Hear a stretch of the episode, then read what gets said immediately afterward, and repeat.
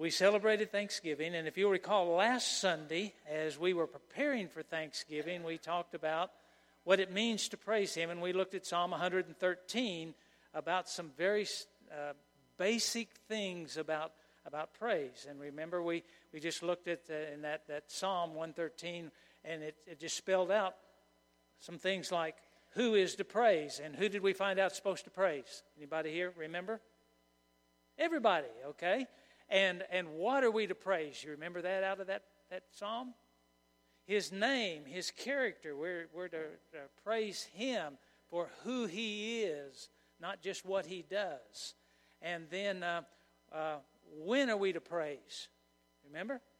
All the time. There's never an inappropriate time to praise him. And where are we to praise him? Everywhere. You can't go anywhere where it's not a good place to praise Him. But then the most important thing we learned about is why do we praise Him? Remember those two key things that we learned out of Psalm 113? Why do we praise Him? Because God is unique and God is compassionate. He's compassionate. So don't forget why we praise Him. Because He is above the heavens, He's above the earth. He, there, there's no one like Him. He is unique. And we praise Him because He is compassionate. The hurting, the helpless, the ostracized, those who are cast out from society, He loves them and cares for them and takes care of their needs along the way, as well as He does all the rest of us as well. Well, I want to take uh, from that message and build on it because we as Americans set aside a day in order to praise Him on Thanksgiving. But I think the Word teaches us that we are to live lives of thanks living. We are to absolutely live praise every day for him. If you will turn in your Bibles to Luke, it's a Christmas passage, but I think it begins to tell us some things about Thanksgiving. Luke chapter 2. Luke chapter 2. And remember, the shepherds are out in the fields keeping uh, watch over their flocks by night. I, that just burned into my mind and in my vocabulary. I learned that as a kid. They, they were taking care of their sheep, making sure they didn't get eaten up by wolves or coyotes or something out there. And all of a sudden, an angel appeared. And listen to what the angel said in verse 10.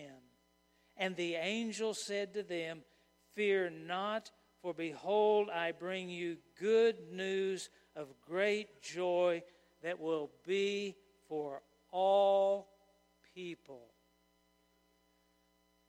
Good news I'm bringing you. And it's good news for everybody, not just for a limited few, but it is for absolutely everyone. And it doesn't say it, but I think it intimates it. It's not for one single day of your life, it is for now and eternity once you come to understand what this good news is. And I think that begins to lay more on that foundation that we talked about that we are to be a people of praise and thanksgiving. Now, Paul helped us to understand this, and we need that instruction because in our world, that's not the norm.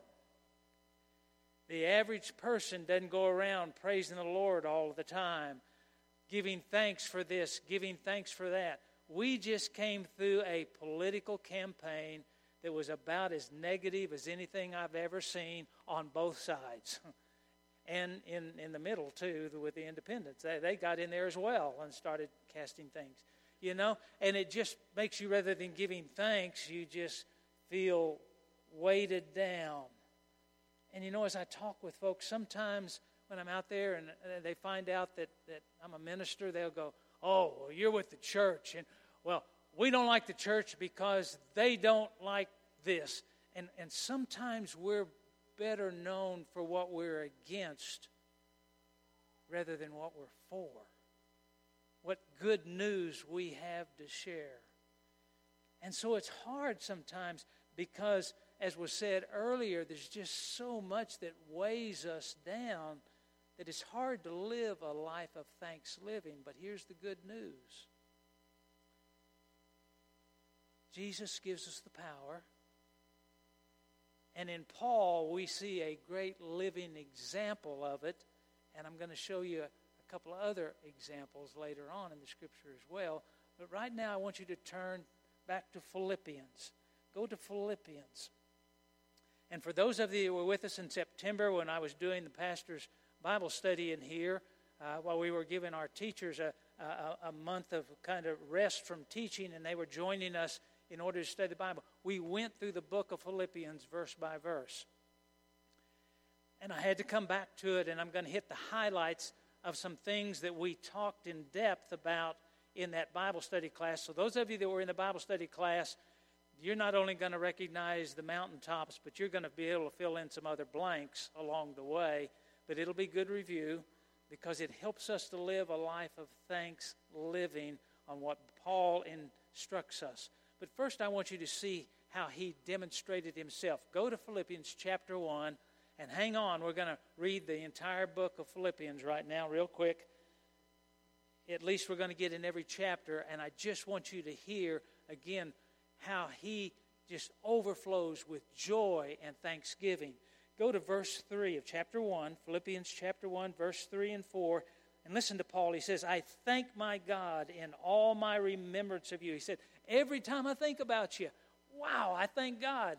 I get to know these folks. And then he says, and also, uh, always in every prayer of mine for you, all making my prayer with joy.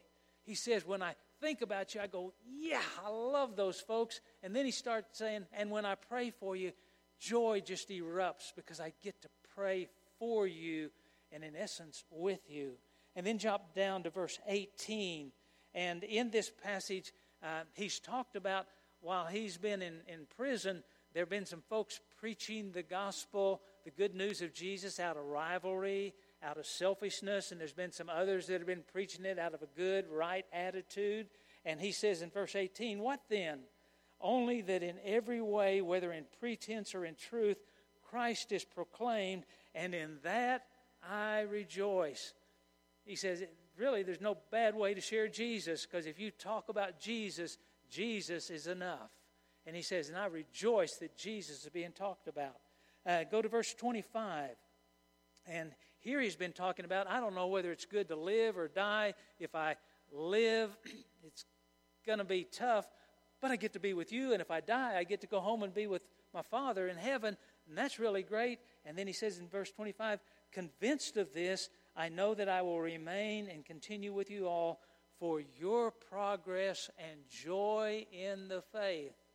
He said, I'm beginning to see progress. I'm beginning to see joy as you're living out this faith. And he said, I want to stay and I want to watch it. I want to hear about it. I want to know that it's happening. And then in chapter 2, verse 2, he says, Complete my joy by being of the same mind, having the same love, being in full accord and of one mind. He said, This makes me thrilled, happy. Thrilled to death, happy. And in verse 17 of chapter 2, he says, Even if I am being poured out as a drink offering upon the sacrificial offering of your faith, I am glad and rejoice with you all. Likewise, you also should be glad and rejoice with me. He says, When the going gets tough, rejoice. He said, I'm glad that this is happening to me because it's going to benefit you. And that, that thrills me to death. And he said, And don't feel sorry for me. Come along and rejoice with me. This is worth celebrating and thanking God for what he's doing in our lives. And then you go to chapter 3, uh, and uh, first verse, he says, Finally, my brethren, which that's just a transition word. He, he is a good preacher. He's only halfway through the letter, and he says, Finally. Uh, you know, finally, my brothers, uh, rejoice in the Lord. He just makes it crystal clear. If you've missed it so far, I'm telling you, rejoice. And then go on over to chapter 4. And in verse 4, he says, in case you didn't catch that in chapter 3, rejoice in the Lord always. Now, there it becomes crystal clear. He's been building up, and he's saying, I'm talking about thanks living, not Thanksgiving Day. I'm talking about living a life of thanks. Rejoice in the Lord always. And again, I say rejoice. And in verse 6, do not be anxious about anything, but in everything, by prayer and supplication, with thanksgiving, let your requests be made known to God. And then in verse 10 of chapter 4, he says, I rejoiced in the Lord greatly now that I at length you have revived your concern for me. You were indeed concerned for me, but you had no opportunity. He said, I've, I've rejoiced because you've always cared about me. You just didn't have an opportunity to help me, but now you've got an opportunity and you're living out your faith that, that way. So, over and over again, all through what has been subtitled the Book of Joy in this letter to the Philippian church, he just keeps saying, Rejoice, praise the Lord. I thank my God. I'm thrilled to death that I have a Father that I can praise and worship. But there are two verses that we're going to look at in chapter 4 that really give us the understanding of how to live a life of thanks living. It's one thing to say it. You ought to live a life of thanksgiving. I ought to live a life of thanksgiving.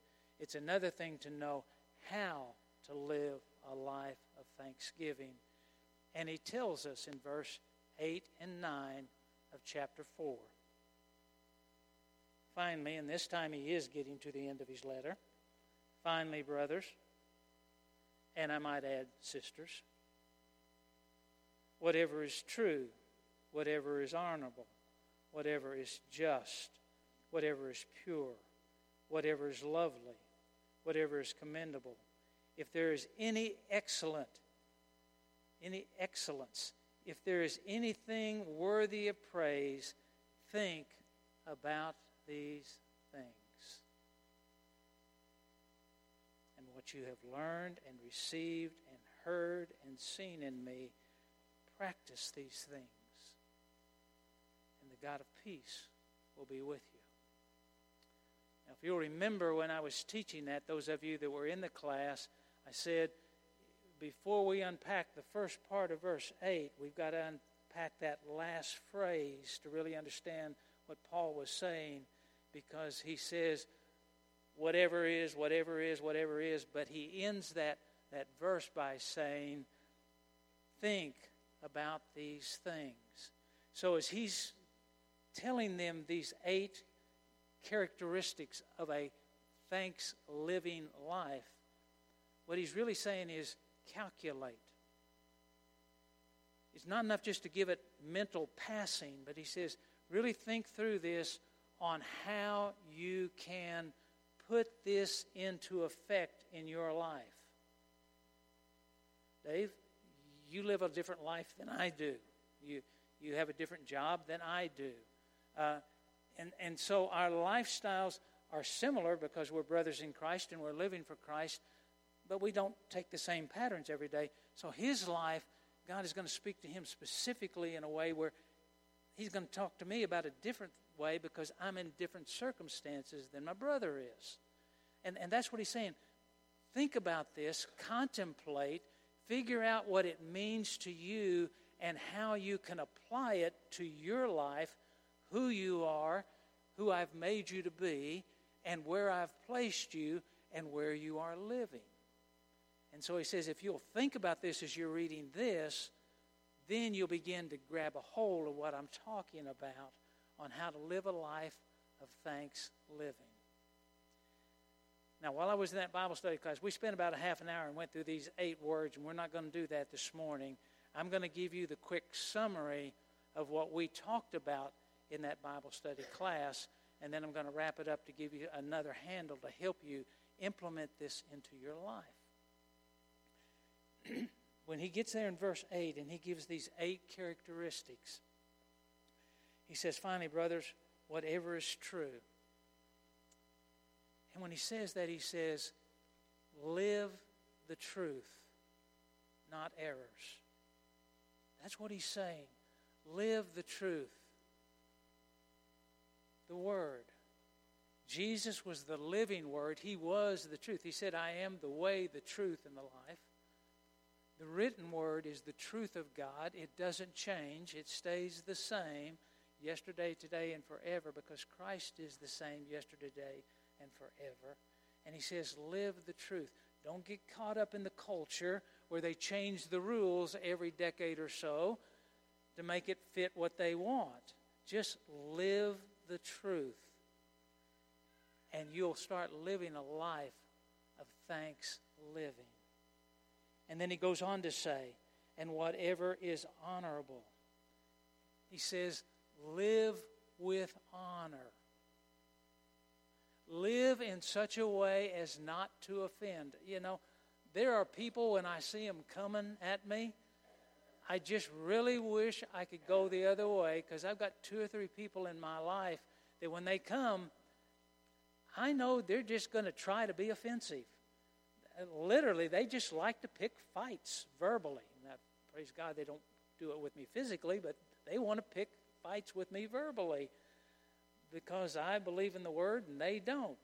And no, I am not supposed to fight back. I am supposed to do some other things we're going to talk about here in a moment. But I am to live an honorable life and not try to offend. Now, when you live the gospel, you will be offensive to non believers. That's not what I'm talking about. I'm talking about don't purposely try to get somebody else's goat just to frustrate them. Live the truth. Those two go together. Live the truth, live with honor. And then he says, and whatever is just, live justly, do the right thing.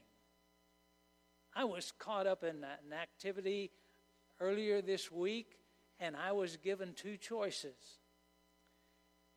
And one of them would have really worked out good for me. It would have been a sweet deal, let me tell you. And the other one, not so much. But one was wrong, and one was right. Choose the right. That's what he's saying. Whatever is just, just do what is right. Matter of fact, Proverbs says even a child's action shows where they're coming from. Even a child knows right from wrong. And then it says, whatever is pure. Live a life of purity. In this day and age, there is so much we can do to compromise and live not bad lives, but not pure lives. Trying to live with a foot in the heavenly realm and a foot in the earthly realm. No, live pure. Just be pure.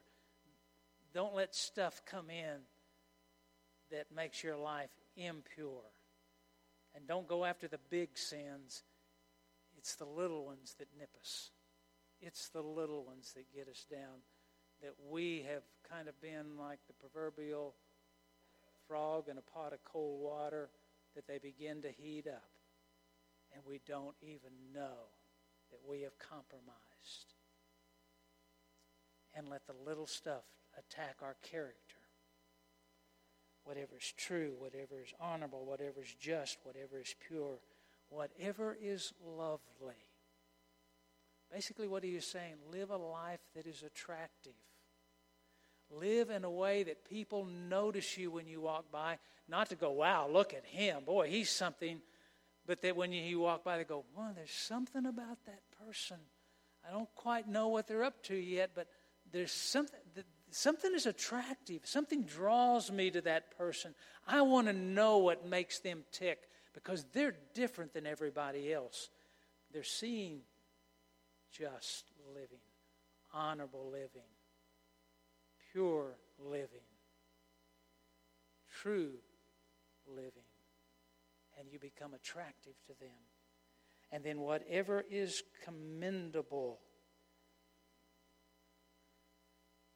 whatever is commendable, basically that means to be favorable, is what it means. And so it says, be fair minded. Live in such a way that when you interact with folks, there's that takes a, I can, I can take this guy's word to the bank because he's fair minded. He's not trying to stack the deck toward him or toward somebody else. He's just being fair. Again, he's just. It all begins to melt together with each of these specific components that make it strong, with all these components melting together. And then he goes, and if there's any excellence, he says, basically, live a life of excellence, live a life of moral goodness. Live a life of moral goodness. And then the last thing he says, and if there's anything worthy of praise, says, live a life that's worth somebody saying, now there's somebody to emulate. And I think that's what the people of the church at Philippi said about Paul. They said, man, there's somebody I want to emulate. That's somebody I want to copy their behavior. And do you know why they wanted to copy his behavior? He was living this life of thanks living, and he had his eyes on Jesus because several of his letters he said, Follow me as I follow Christ. And he had that attractive lifestyle. He had that winsomeness. He had that purity, that justness, all of these character qualities that just drew people to him, even though he was going through tough times all of the time. There was something about his life. And it comes out in this book. What we just read in chapter 1, 2, 3, 4. Praise, thanks, praise, joy, praise, thanks, over and over again. But let's get down to verse 9. And what you have learned and received and seen in me, there again, he says, practice these things. Now, here's the thing that's going to be tough on us. And don't give up. You're not going to walk out of this place today and every day for the rest of your life live a life of thanks living automatically. Been working on this for a long time, and there are still days I struggle. I just go, why am I thinking these negative thoughts? Why can't I be positive? I need to praise God even in the midst of this problem and everything. But he says, practice these things. And I'm going to go back to an old dead guy again. I like old dead guys. John Wooden used to have the record for the most conference wins in, in a league at UCLA. Bill Self beat him at Kansas, by the way. Uh, and every every year, first practice, he would get with his basketball players and he would have them sit down on a row and he would say, This is a sock, and this is a shoe. Now, this is how you put a sock on. And this is how you put a shoe on. Come on, coach. I'm a college freshman. I know everything. Just ask me. No, he practiced the very basics because he knew if your feet hurt, you don't play well.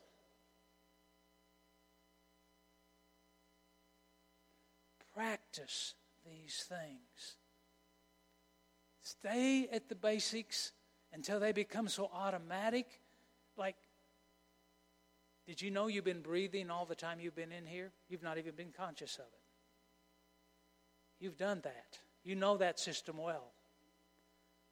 If we could start practicing living lives of thanks living as we practice these things. And that's why we need each other to encourage one another to love and to good deeds. That's why you need to come and be involved in small groups and things like that. It's where somebody can just saddle up next to you and say, Caught you. Boy, that was good. And encourage them to keep doing it. I've got a friend of mine in another church where I was interim pastor and I preached a, a certain message there. And he took the challenge because I talked about how I was going to encourage them to love and the good deeds more than they could encourage me to love and good deeds. And he says, The challenge is on. And every time I see Pat, he walks up to me and says, I'm going to love you more than you love me. I said, No, you're not. He said, Yes, I am. And he got to work on it. And he said, I'm going to encourage you more than you encourage me. And I said, uh, Man, I need that. And he said, Good, because I'm going to do it. And that, he, we were practicing that, and we talked about it all the time. But let me close by telling you one of the most exciting things about this passage of Scripture. It's how it ends. Look at how it ends. And what you have learned and received and heard and seen in me, practice these things, and the God of peace will be with you. There is a reward for a life of thanks living. You will sense the very presence of God with you, and His peace will surround you. Let me give you a couple of illustrations. I promised I would. Go all the way back to Daniel. Go all the way back to Daniel to chapter 3. And you know both of these stories if you've been in church any time at all. Shadrach, Meshach, and Abednego is the first story we're going to pick up in chapter 3. And if you'll recall, uh, there, King Nebuchadnezzar had uh, made a decree that says every time you hear this music, you're to fall down and to worship this image. And if you don't, I'm going to throw you in the fire and cook you. Your choice. Well, Shadrach, Meshach, and Abednego wouldn't do that. Look what it says in Daniel chapter 3, verse 16. Shadrach, Meshach, and Abednego answered and said to the king, O Nebuchadnezzar, we have no need to answer you in this matter. If this be so, our God, whom we serve, is able to deliver us from the burning, burning fiery furnace, and he will deliver us out of your hand, O king. But listen to verse 18. But if not, if God doesn't do that, if he doesn't rescue us, but if not, be it known to you, O king, that we will not serve your gods or worship the golden image that you have set up. You don't sass the king who's threatened to kill you if you don't play by his rule book with the peace that I sense those three young men had. They were living lives of thanks living. Our God is the God. And we praise and worship Him. And if you want to toast us, go ahead. God will take care of us. I don't think they were being snooty and proud. They were just saying, go ahead. Because our God will deliver us. And even if He doesn't, it's okay we're at peace. Go to chapter 6. A little later, kings have changed. Now we've got Darius up there. And uh, Daniel is now uh, in the hot seat. And they figured out a thing, and Darius said, uh, Let's do it this way. And if you'll go to, uh, oh, let's see, verse 7, the latter part of verse 7, and it says, And whoever makes a petition to any god or man for 30 days, except to you, O king, shall be cast into the den of lions. So they said, instead of the golden image, we want them to actually worship our king Darius. So look at verse 10. And when Daniel knew that the document had been signed, so this now became law, if you didn't worship him,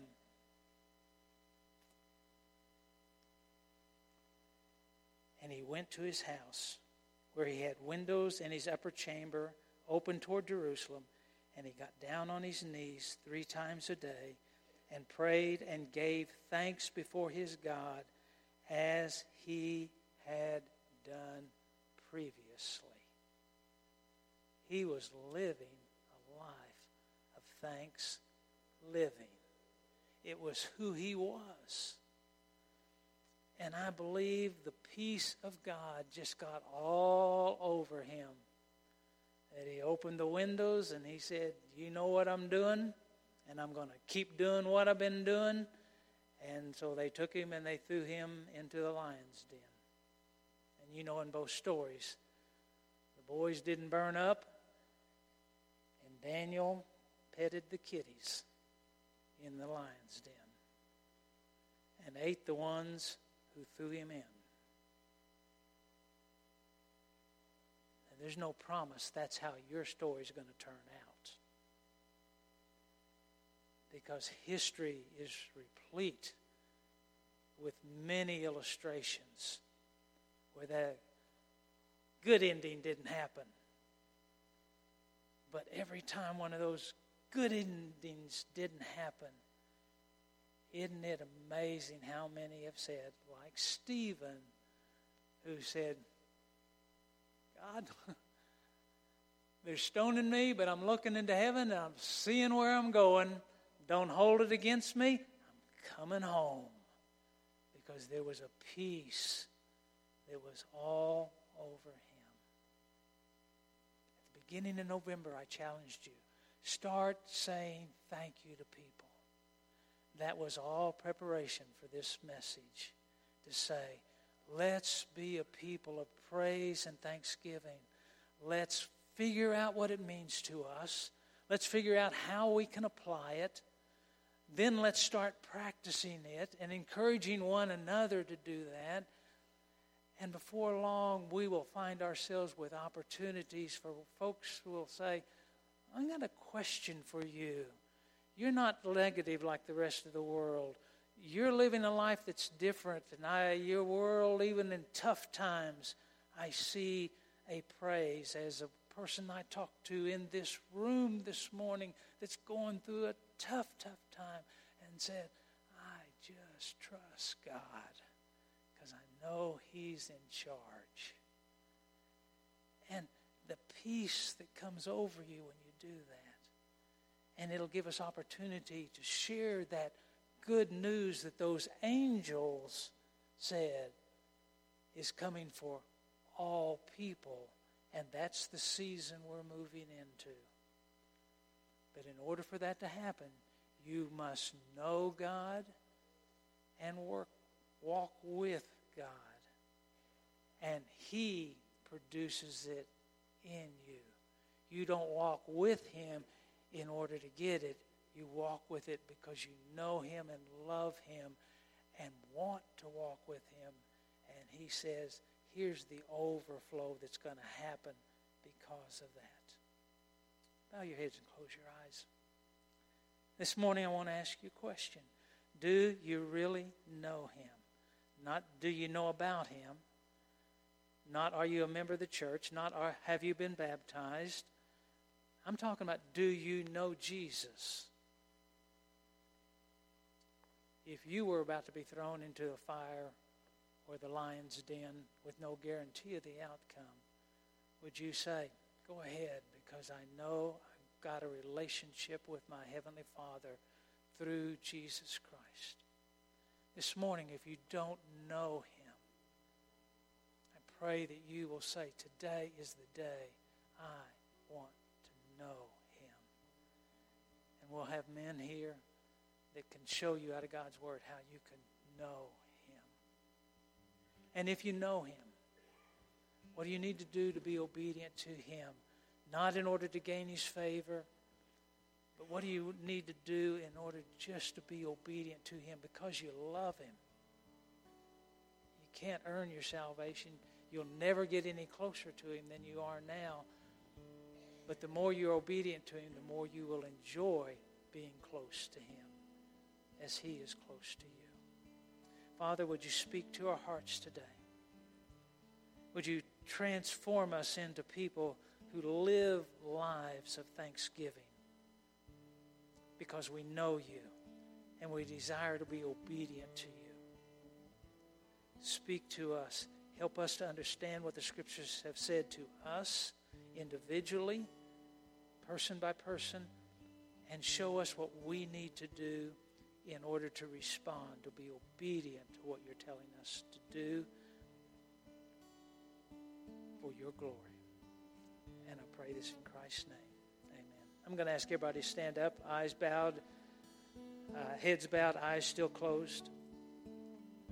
And while Jason just plays on the uh, guitar, men are here. If there's somebody you want to pray with, you want to talk with, you come. Whatever the decision, to accept Christ, follow the Lord in believer's baptism, rededicate your life respond to a call for full time Christian service. Join the church. Whatever the decision is, you come.